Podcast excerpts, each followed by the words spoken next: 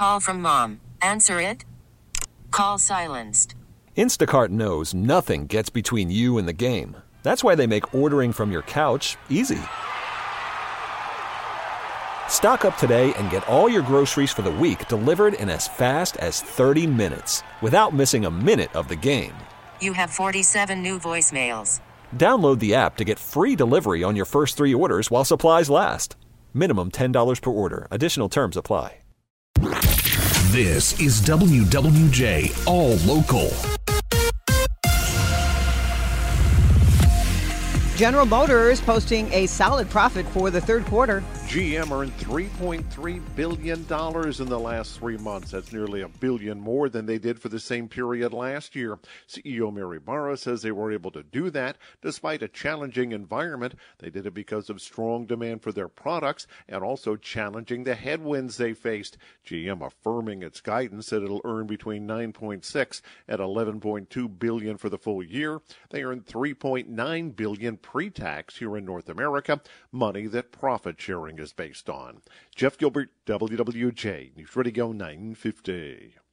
The second and final gubernatorial debate is scheduled for tonight at Oakland University. Governor Gretchen Whitmer and challenger Tudor Dixon will answer questions for an hour starting at 7 o'clock. You can expect to hear more plans about the economy and gas prices, similar to the last debate between the two that happened just 2 weeks ago. She also had the opportunity to give you a gas tax holiday, and guess what? She vetoed that as well. In fact, Michigan right now has some of the highest gas tax in the nation. When the legislature sends me a bill and tells you they've cut your taxes, but they know secretly none of it even goes into effect until 2023, I don't play those games. I veto those games. The debate comes 2 weeks before Election Day, although thousands of voters have already cast their absentee ballots. A reminder, you'll hear live coverage after the debate here on WWJ. Charges expected this week for a Pontiac man accused of killing a Lyft driver last Friday. WWJ's Charlie Langton joining us live with details. Charlie. Well, good morning, Jackie. Yeah, it's a 19-year-old man. He is from Pontiac, and he is now in the Oakland County Jail this morning awaiting charges for his role in the death of a 58-year-old female Lyft driver from East Point.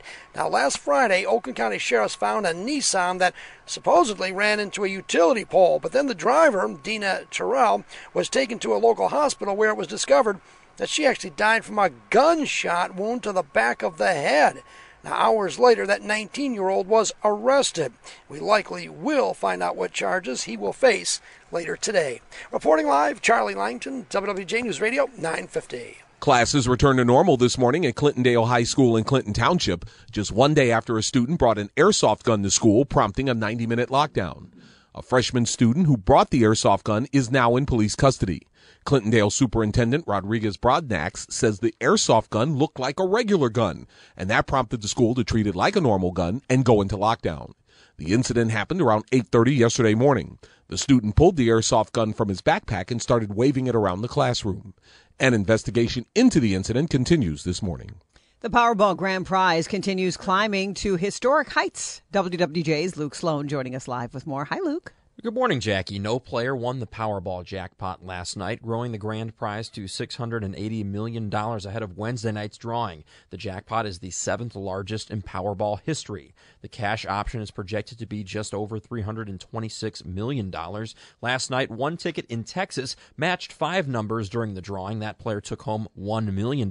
Here in Michigan, one ticket sold matched four white balls and the Powerball to win $50,000 in the drawing. That was the largest prize won in the state. The jackpot, though, has a long way to go before becoming the highest of all time. The largest grand prize in Powerball history was $1.5 billion, shared by winners in California, Florida, and Tennessee in January 2016. But all that matters right now to Metro Detroit lottery players is Wednesday's grand prize. So there could be longer lines at gas stations or convenience stores if you want to go buy a ticket. And Tony, I'll be in one of those lines as well. Reporting live, Luke Sloan, WWJ News Radio 950. A woman sustained injuries after driving her car off the service drive and onto the Lodge freeway in Detroit last night.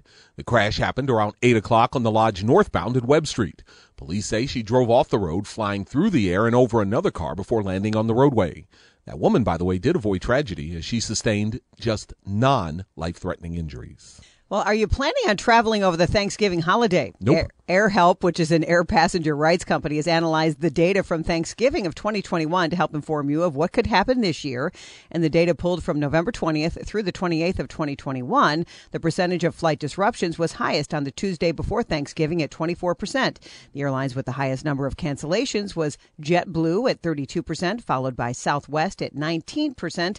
American had 15%, and Delta came in last with only 11% of flights canceled. If I travel on Thanksgiving, it's because I hit the Powerball. Big game between Michigan and Michigan State, now just 5 days away. All week we'll be looking back on some of the big moments in this series. Here's WWJ's Chris Villar. November 3rd, 2007. It was the game and the comment that took the Michigan-Michigan State rivalry to the next level. I was just laughing. I thought it was funny. You know, they got excited. It's good. You know, sometimes you get your little brother excited when you're playing basketball and stuff. You let him get the lead. And then you just come back and take it back. Mike Hart running for 110 yards as the Wolverines completed a heated fourth-quarter comeback at Spartan Stadium. The little brother jab would cement itself in the lore of the backyard brawl.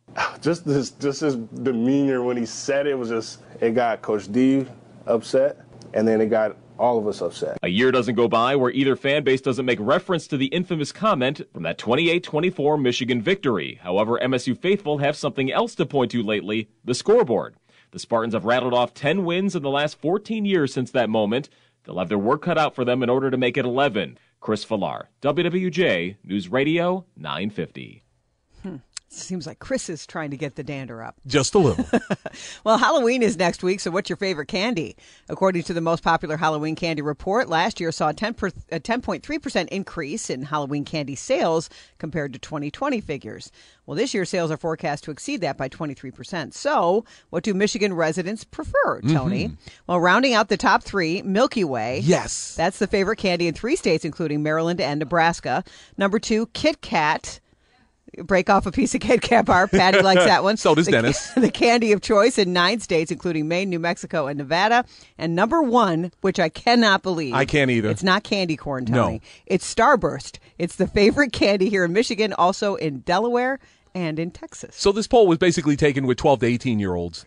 If you choose Starburst. I have no idea. Oh, my goodness. No. For the latest news plus traffic and weather together on the 8s, tune to AM 950. Follow WWJ on our Odyssey app or ask Alexa to play WWJ News Radio 950.